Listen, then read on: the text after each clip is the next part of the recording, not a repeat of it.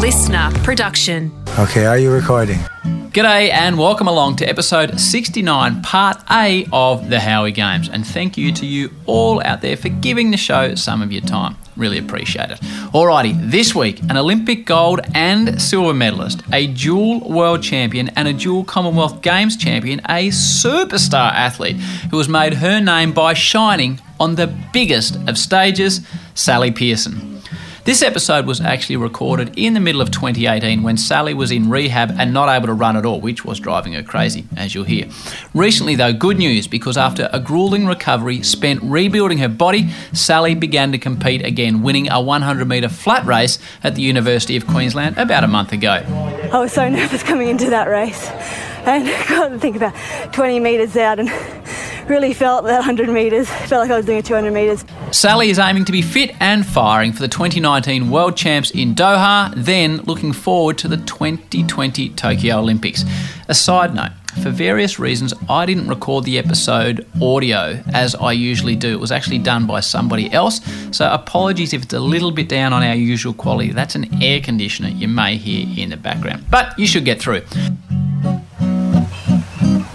So many lost and left behind, and no one seemed to care. Those who should seems like they're blind, pretending they're not there. Can't they see they hold the key? Could make things better if they try. Oh my Jah Jah, tell me why won't they open up their eyes? Alrighty, Sally Pearson. Well, she is one of the greatest athletes Australia has ever produced, full stop. And her description of the London Games had me in goosebumps in this episode. By gee, she tells a good story. It's like you're actually on the track with her.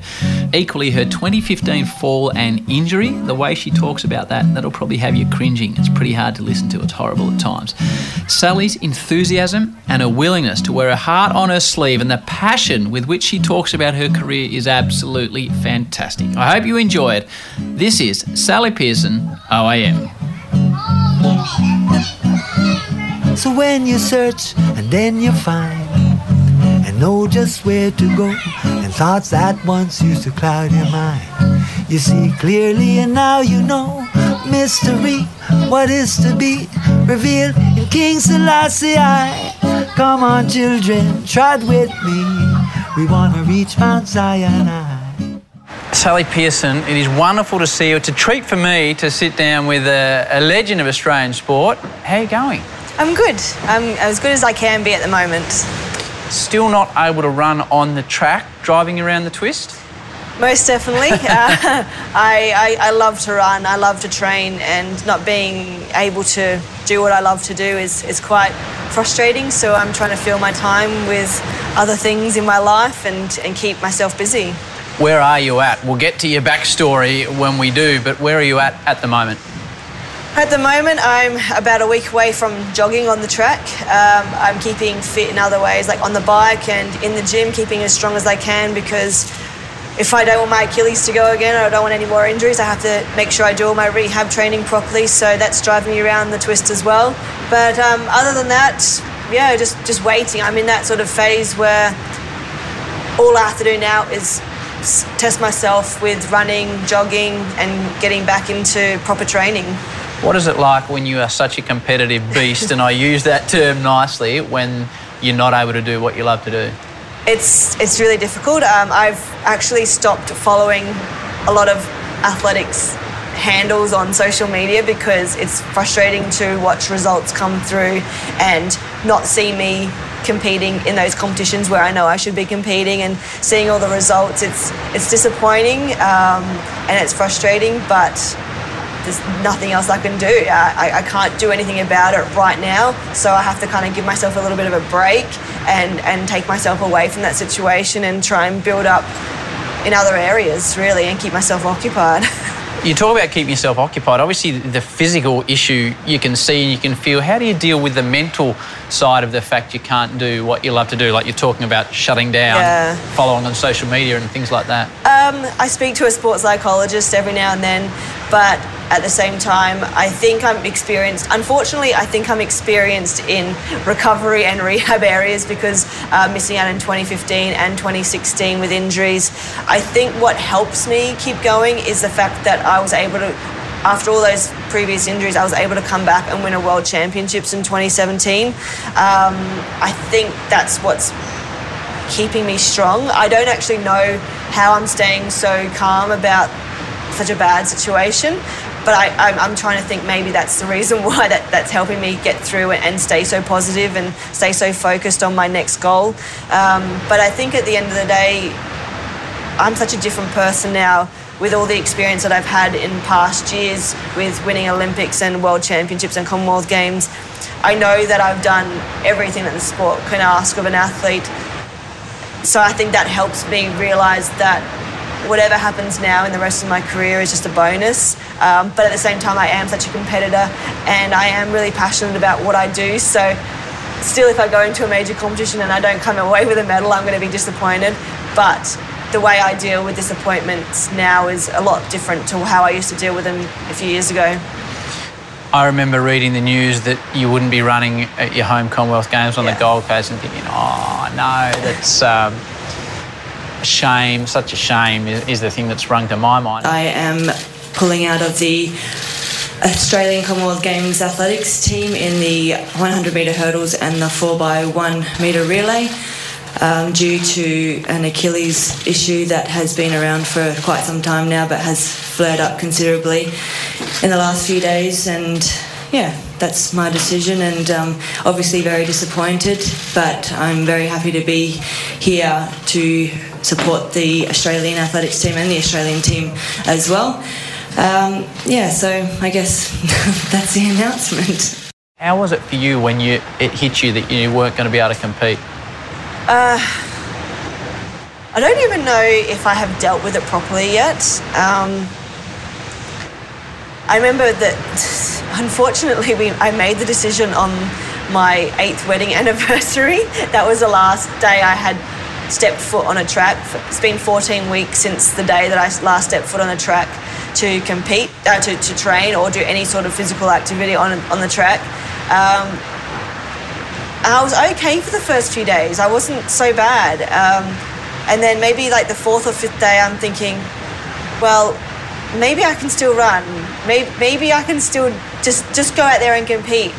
And then you have to think about it and you think, well, what would I actually achieve when I get on the track? Would I come away with the gold that everyone wants me to come away with? Mm. I've already pulled out to the media and to Australia that pulled out of the games to them. But like, can I still just just go and run anyway and just say, oh, no, it doesn't matter, I'm back again, it's okay, I'm still going to run. can, I, can I just go and do that? And I said, yeah, well, I possibly could do that, but would I be a disappointment if I went out there? Would a I... disappointment to you or a disappointment to the country? Both. Both. I don't think the country would be disappointed. Um, well, I don't know. You don't see my comments. Maybe after if I if I did do something bad, maybe I would get that's like the I guess the risk you take.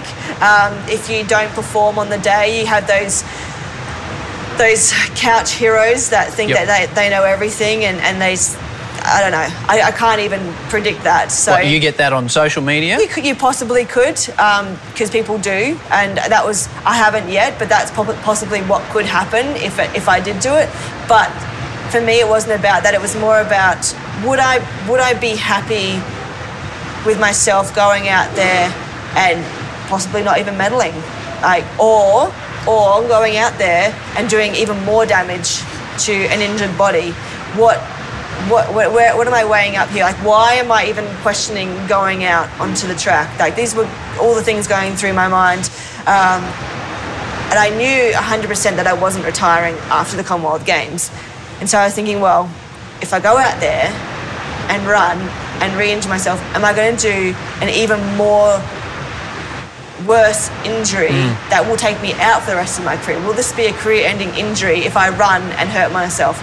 And that, that was a huge possibility. The doctors, that was medical advice that you could possibly completely tear your calf to shreds, do a hamstring, do even more damage somewhere else in the body that could rule you out the rest of your career. And I was like, oh, man, I do want to go to another Olympics, so I can't have another massive injury again if I want to do well in Tokyo in 2020. So those were all the things that were running through my mind in that week leading up to the hurdles event at the Commonwealth Games.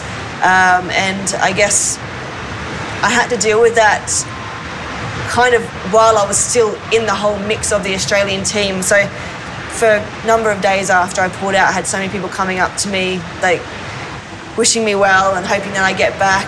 And that was that was tough to deal with as well. But at the same time, I was so glad that I stayed in that environment to be the Australian team captain. Still, I went out to every single athletic session except for the one that I was supposed to be in. I I, I did purposely take myself out of that and, and stay in the village. Um, and, and not watch it. Not even I did watch. I did look it up and see the results because I couldn't help myself. I'm like, I have to just see it. It's going to make me feel better knowing what the result is.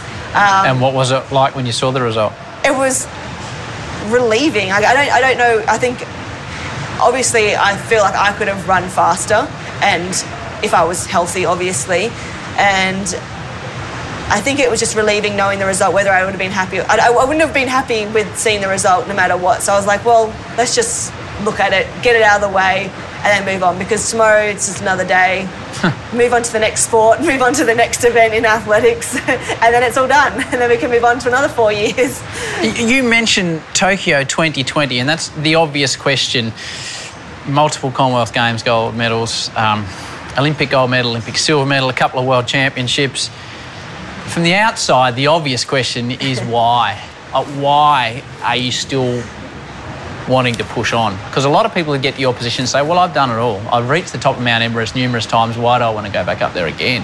Yeah, because I love it. That's a great answer.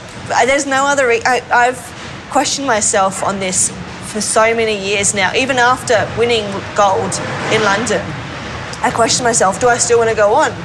Why do I still want to go on? What if I don't get gold medals? What if I don't get any medals? What if I don't even make finals? Um, I, I, had people ask me these questions, and I felt like I had to come up with a better answer. I felt like, well, maybe I should just retire then because it seems like the obvious thing to do once you reach, reach mm. the pinnacle of your sport. It seems the obvious thing to do, and it's like, but I really don't want to. like, why do I feel like I have to be retiring? Why do I feel like people are putting pressure on me? Why are they even asking me these questions about retirement? Like if anyone in any sort of business aspect reaches the pinnacle of their job, do they just stop and mm. quit? No, they don't. They keep pushing to be better, or they keep pushing because they, they love the thrill of what they do. Um, and that's exactly like me. This is my job. This is what I love to do. Yes, it's not going to go on forever like normal jobs do, but I'm still doing it. I'm still competitive. And I still, I think the word was, I still love it. So what's the point in retiring when I'm still all of those things? And that was my conclusion. Just keep doing it because you love it. We're here at a golf course today, which is a golf driving range, Top Golf, which is an unusual setting for a uh, hurdler. You've been whacking a few balls. Yes, I have. I, have joined a club and then I, um, I, I, come to Top Golf quite a bit because it's literally five minutes down from my house. Um, and I, have been playing for about two months now at my, at my club at Hope Island. But um, I've just had another wrist surgery to take all the plates out. So I wasn't able to hit the golf balls with two hands. So now I'm just sort of chipping with my right hand.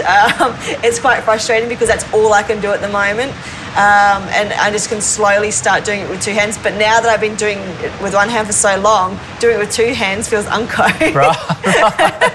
but it's an escape. Um, playing is, has been an escape for me. Um, I think most people need an escape from their workplace and athletes are just the same. I mean, yes, it's physical, but it's still an escape from what we do every single day of our lives. Um, Is it an escape out there, or does the competitiveness that gets you on the track come out on the golf course? Um, surprisingly, the competitiveness doesn't come out on the golf course, but my perfectionism does. Right. So I still want to be able to get it into the hole. I still want to make sure that how I hit the how I hit the ball is still the same way as I do with two hands. I, um, so that side still comes out of me, but I guess the competitive side, I haven't played a competitive round of golf yet, so I, I can't tell you if that's going to come out yet. I don't want to hear in the papers that you've been throwing clubs around the Gold Coast and the like. Well, we'll wait and see with that. you mentioned perfectionism um, and being a perfectionist, and I read your book, Believe, which is a great read, and you said sort of finished at the end of 2013. So you're a different person to that now. But that's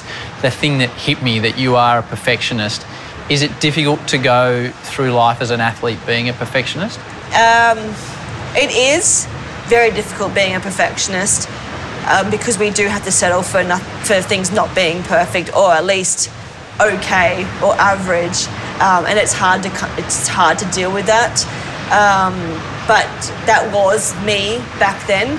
Um, I think I'm I'm still a perfectionist when it comes to technique, and I still strive to be as best as I can. I still try and get those those one percenters in my technique, um, but I think I'm okay with it being okay because at the end of the day, when you get to a competition, I know that I'm a huge competitor and that doesn't really matter what you look like when you go over the hurdles. It's just a matter that your preparation was good and that when you get into that race, just run as hard as you can. And whoever crosses the finish line first, that's what matters. So for that's what matters to me anyway. Um, and, and whoever can, can, can race well. And, and I know that I can do those things. And so whatever happens before that, if it's not perfect, it doesn't matter because when I get onto that race track, that's all that matters at the end of the day. It's great talking to you whenever you mention running, your face just lights yeah. up and you start smiling and you start laughing. Let's go back to when you were Sally McLellan. Yeah. Um, when did you first run as a little girl? Do you remember? Yeah, I do. And it was when I was a gymnast. Um, I, I've been an athlete since I was four. I did gymnastics from the ages of four till nine in New South Wales and then moved up to the Gold Coast and then started little athletics almost straight away. Um, but I remember when we, we used to have to warm up for gymnastics, there was a football oval on the outside, so we had to do laps and laps and laps and laps. And sometimes we'd have a nice coach say, oh, no, you have to do two laps. And we were six doing this. So we had two laps of a football oval was quite a long way yes. for six year old. That was, that was easy. Because usually if you had the mean coach, it'd be like 10 laps. But I remember me and this other girl, her name was Katie, and she had red hair, and she was very fiery and very competitive with me as well. And as soon as we had to start our warm up, we'd be like lining up, ready to go, racing each other, doing that. Um, and it was like who could beat the person in warm up, for goodness sake. That was ridiculous. And I remember one of the senior girls in the gymnast, um, gymnastics club. She was always winning the warm ups. Like I know that she probably didn't think she was winning because it was only a warm up, but for me, she was winning, and I had to try and make sure that I could get up to her in the warm up. And I remember one the first day that I ever beat her because I was like she was just jogging along at the end and I was probably 100 metres away from finishing the warm up and I just sprinted that last 100 just so I could beat her. And my coaches were very proud of that at the end, knowing that a six year old beat one of the senior gymnasts in the warm up. Um, I guess that probably made them notice how much of a competitor I'm going to be for the sport itself. And I think that's really important to, is to find those athletes who have that drive and determination to be the best because that's what it takes when you into elite sport is you have to have that motivation determination to go out there and give it your all to become number one. Um, did you have that at age six? Definitely. Did yes, you? yes. Yes definitely. I, wow. and I remember I, I, remember my gymnastics days very clearly. And I remember um, I we were, I was, we were sitting down talking with our coach in a group and she was talking about the show Gladiators. And at the time, that was like the biggest show on TV, and, and all of us gymnasts wanted to be the gladiators because we were strong enough to do any of those exercises. And um, she she said to us, any of you girls could be on this show. You are so much better. You are six years old and you are so much better than any of those people on that show. And I remember sitting back saying, I'm not sure if I'll be a gladiator, but I know I'm going to be something. I know I'm going to be good at what I didn't know it was going to be athletics. I had no idea because I wasn't into athletics then, and I, I knew I was going to be good at something. I don't know if that was just like a psychic feeling or just being so in tune with who I was as a person at the age of six that I wanted to be the best at something. Last episode of the Howie Games, we featured dual world surf champion Tom Carroll. And thank you for all the feedback at MarkHoward03 on social media. I have passed it on to Tom, who was tremendously, tremendously warmed by the fact he is helping others through telling his story. I didn't even know I was going to be able to get there to start off with. It wasn't towards when I got close enough to it that I could sniff it that I really believed that I could do it. Uh-huh. It wasn't like I was going from the beginning thinking, oh, I'm going to be there someday. I wasn't like one of those sort of people who had this clarity of vision from the start. It was sort of like little steps along the way that kind of that I grabbed onto and gripped onto opportunity as I as I moved through and slipped down, built it back up, slipped back down, built it back up. So finally getting to the top and then all of a sudden getting all this attention. Uh, sometimes that gets tricky. That's Tom Carroll on the last episode of the Howie Games. Alrighty, back to Sally. We'll get to how you got into athletics because I enjoyed that story. You moved around a bit as as a young girl, and it was just you and your mum. Yeah. Well, we didn't move so much. We just we we we moved from Sydney to um, the Gold Coast, and yeah, I remember getting on. We actually got on a bus with another mother and daughter. Um, we moved to the Gold Coast with them, and we got on the bus and we took the trip up to, to for the big move. And I was just so excited because we come up from a holiday um, before we, the big move, and we went to the movie. We went to Movie World, went to Wet n Wild, went to Sea World. And that's a kid's dream. Like this is like the ultimate place to live when you're a young kid. You can do anything. You can go to the beach. It's hot. It's sunny. It hardly ever rains. This is just fantastic. And so I was just excited by the whole trip. And I think I've, I've never looked back since. I, I've always loved it. And it's sort of obviously made me who I am today as well. Who you are today, obviously, always has a lot to do with your folks, and people talk about their parents with their journey. Tell us about your mum, who, again, reading your book sounds like a remarkable, remarkable lady. um, she, from a very young age, I remember her saying to me that you can pretty much do whatever you want. Like, she was always going to support me, and it was always going to be my choice. Like, whatever I wanted to do, she was going to support. And I, I remember saying to her when I was, I don't know, 13 or 14, said, what if I told you I wanted to quit athletics? And this was just at the time where I was becoming good. Like I was making national teams and possibly getting a medal if I was lucky. And I was just starting to break through. I said, What if I wanted to tell you I wanted to quit athletics? And she goes, Well, I would certainly question why. I would ask the question why, but I would support you if that's what you wanted to do. So I think I've been very lucky um, as an athlete that I was never pushed into what I want to do. It's very self motivated, but knowing that I've had someone my whole life steer me in the right direction, I guess, but also allow me to do what I felt was right for myself. And she was looking after you by herself. She was a single Yeah. mum. What was she doing to keep everything on track? She was obviously working Yeah, and being a mum and Yeah. doing all the things you need to do. Yeah, of course. I mean, we and we didn't have a car either, so it was always long trips to competitions. It was always like you got to get the bus to the train station, then you got to get the train out to Brisbane, then you got to get another bus to the athletics track. Or we were very lucky enough, and we had some really good uh, friends that would give us lifts because they were going to the same competition. Or my coach was at the time was really good and take me to all my physio and uh, um, physio appointments because my mum had to work full time as well. So at the time, for me, it, it was just normal. Like it was just a normal life. And I guess when you look back now as an adult, you think, oh, it's pretty tough for a young kid to go through. But I didn't. It didn't feel hard because it was something that we both wanted to do as well. Like we were both excited by the fact that. Um, I was getting better at athletics and I was going to these competitions. My mum loved it. She loved watching. It was never a chore for her. I mean, obviously, having to work two jobs was a bit of a chore. What did she do? Uh, pardon? What did she do, your mum?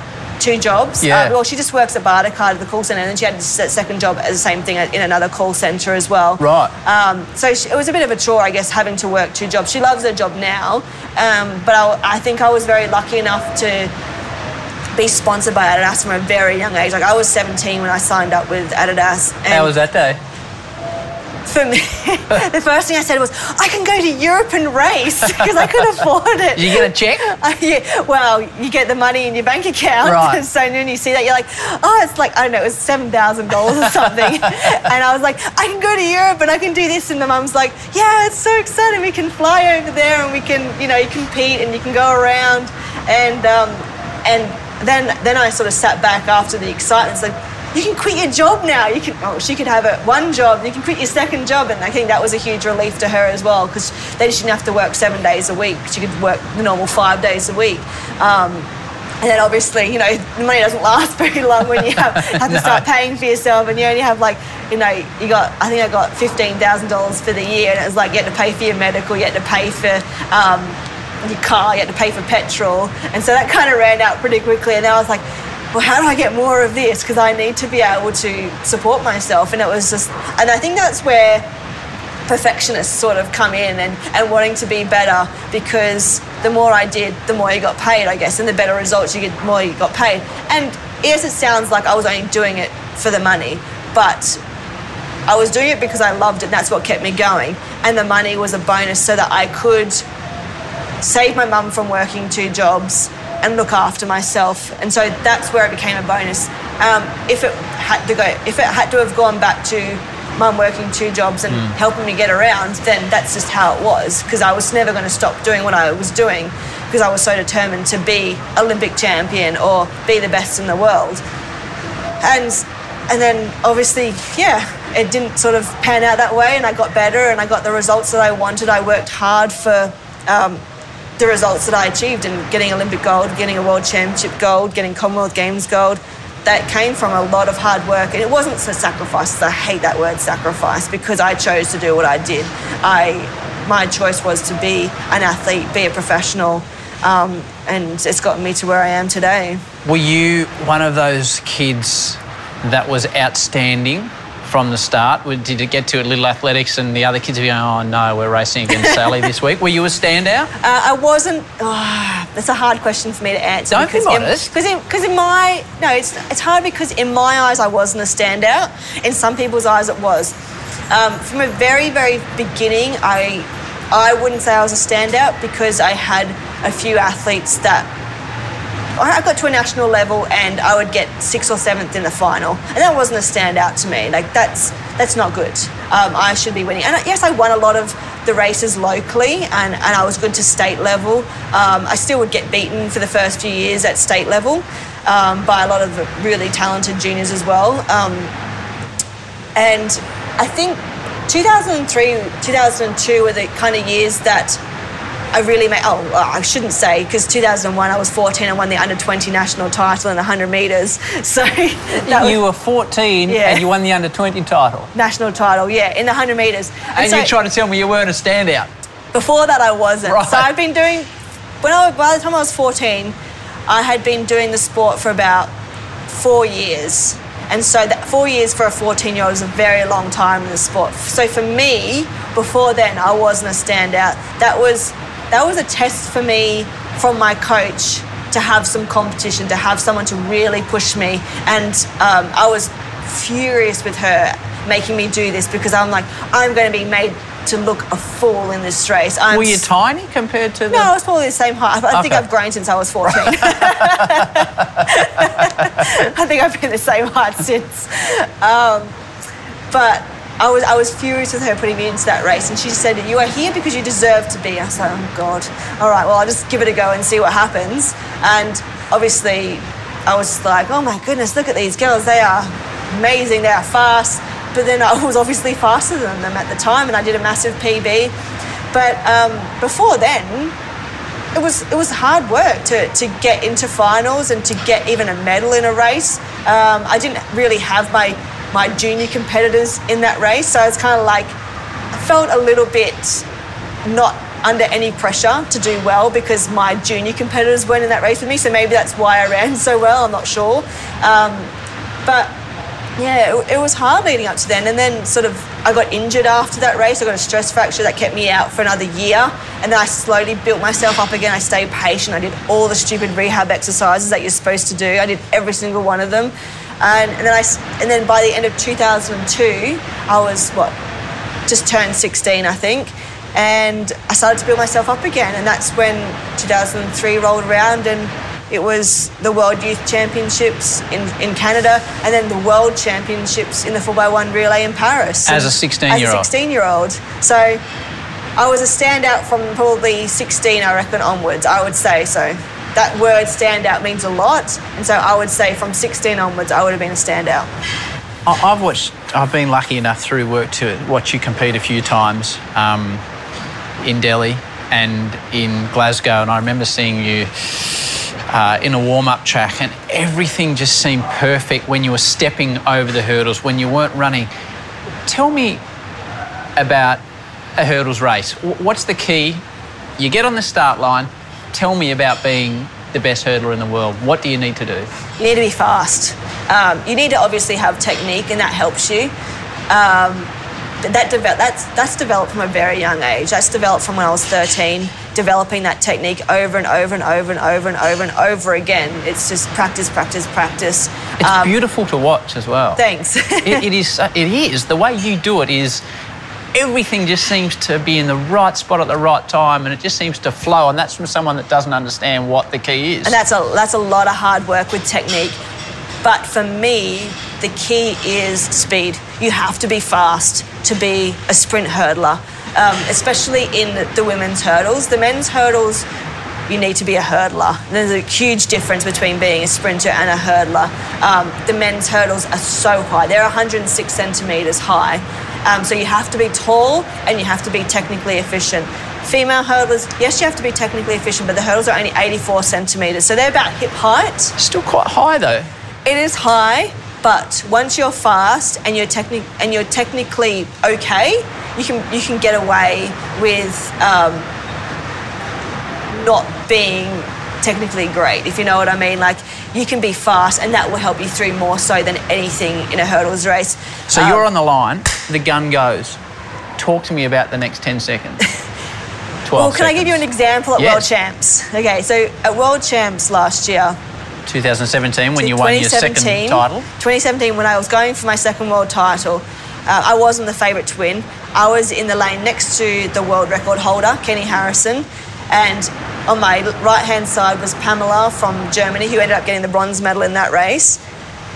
So I wasn't even focusing on anyone else, and I was so excited to be next to Keni Harrison, who was the world record holder, because she's fast. She is very fast, and she's very, very good over the hurdles. She's quick over the hurdles, and I was excited to be next to her because I'm like, if I can get into her rhythm, this is going to be a good race. I need to be competitive against her. She is my main rival in this race. Let's stay as close to her as possible through the whole race.